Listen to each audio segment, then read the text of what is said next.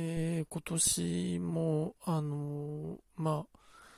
えー、年末年始にかけての様々な特番があり、えー、今年はその日本テレビの笑おうみそかがネタ番組だったことによって、他は変わらないんですけど、そこから繋がっているっていう状態で、ネタ番組多いなって感じたのは多分その笑おうみそかが、あのー、要因なんだろうなとは思うんですけど、まあそれにしても、まあ様々なえー、ネタ番組があって、あ、割とこの若手出すんだなとか言ったりとか、あ、この形いいなとかなったり、えー、演芸番組が続いた中での、あのー、中京テレビの制作のぽいネタっていうおぎやぎな司会のものが違う色合いで、あ、いいなって1月3日にこれいいなって思ったりもしたんですけど、まあこの新年の、うん、テレビ、演芸関係のテレビの中で印象的だったのは僕、落語家の皆さんで、あの、まあ、落語の皆さん出る気は焦点を中心に多いわけですけど、まあ、あの、その焦点の大喜利の新メンバーとして桂宮治さんが、っていうのがまず最初の落語界的なトピックスで、あの、まあ、三平賞が抜けて誰になるのかっていうところだったと思うんですけど、これ、あの、焦点にしたら、久々の本当に、なんだろうな、えー、お茶の間の皆さんにしたら、久々に、本当に新たな話家が送り込まれたという形だと思うんですね。あの、太平さんの場合は、あの、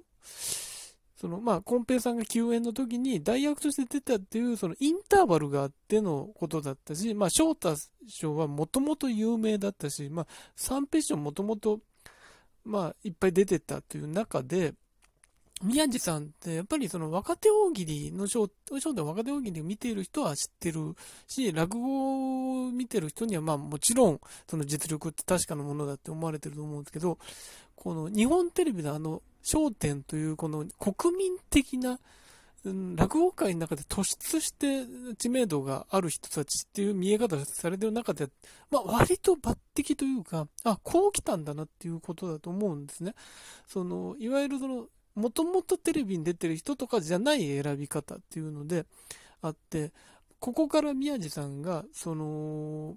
この焦点をきっかけにどういうふうにテレビ界に定着していくかっていうのもまず、あの、楽しみだなっていう。まあ、焦点の中でもどういう活躍を見せるのかってもありますし、まあ、そうなってくると、大喜利僕毎週見てるわけじゃないんですけど、ちょっと見てみたいなっていう、この景色どうなんだろうなっていうワクワク感はありますよね。まあ、それで、えー、まあ、そんな演芸番組の中で、東西笑いの殿堂っていうその NHK の、うん、伝統的な、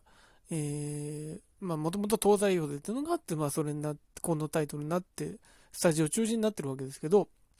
あの、ここで、まあ、例年になくなんか新たな話し方が活躍してたなっていうのがあって、まあ、まず、あの、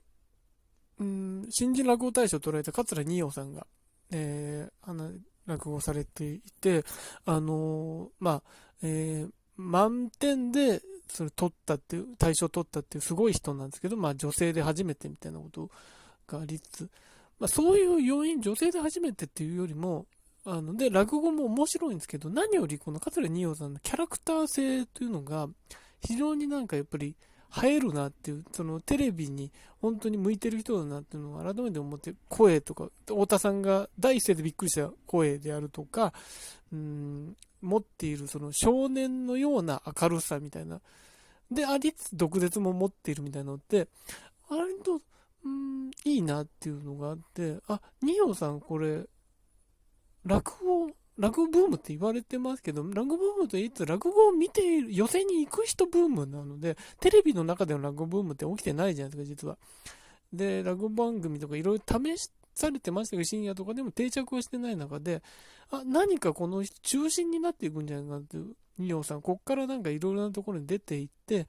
落語もの面白さとバラエティ的な面白さを両立できるスターになれるんじゃないかなっていうのを、ある意味昨日見て思ったんですね。で、さらにその、お笑いの殿堂、同じ笑いの殿堂で、竜亭こちらくさんが寄せ中継で出ていて、あのー、この、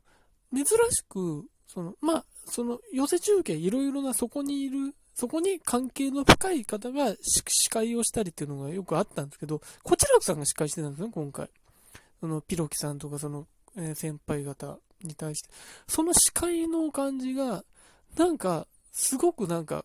軽い感じで、軽い感じで、なんかスタイリッシュで、でもなんか言葉の感じとかがすごく良くて、ああ、こちらくさんの司会いいなって思ってたもちろんその後の、あの、落語も本当に、ああ、いいなって思ったんですけど、それは当たり前じゃない。こちらくさんの落語が面白いのは当たり前なんで、そうじゃなくて、その司会者としての、その才能みたいなのを感じて、あ、いいな、この感じって思って、こちらくさん、これ司会者いけるよねっていう感じはしたんですね、見て。だから、その、なんだろうな、今までその落語の人、まあ、志らく師匠とかもそうですけど、どちらかというと、その悪の強い、悪の強い毒舌みたいな人が多かったんですけど、このこちらくさんのこの感じってまた違って、なんか本当に、さらっとした感じで、うん、普通にかっこいい人みたいな、まあ、あの、小糸さんのパターンとか、小糸さんはまたキャラクター性で出ていってますけど、そういうことでもなく、なんか、その、普通にいていい人だし、なんか NHK でさらっとなんか、あの、情報系の番組とかやっててもおかしくない人だなって思って、なんかいいなって思ったんですね。うん、なんか、なんか感じとしては、モグライダー芝さんと同じような感じに僕は見えて、あの、こういう、なんだろう、色気がありつつも、くどくない感じっていうのが、あの、なんか今のテレビに合ってるんじゃないかなって思って、このこちらくさんもまたテレビでの活躍が、なんとなく見えなくもないっていう人で、だからこの宮地さん、えー、二葉さん、こちらくさんっていうこの3人、えー、この新年末年始の特番で見たこの話か、その中で特に印象に残る、いや、宮地さん姿出てないですけどね、新メンバー発表されただけですけど、まあまあまあ何かこの1年で大きく変わると思うけど、それだけじゃなくなんか、こう、テレビの中の落語ブームみたいなのが起きてくるんじゃないかなって感じた、この年末年始でした。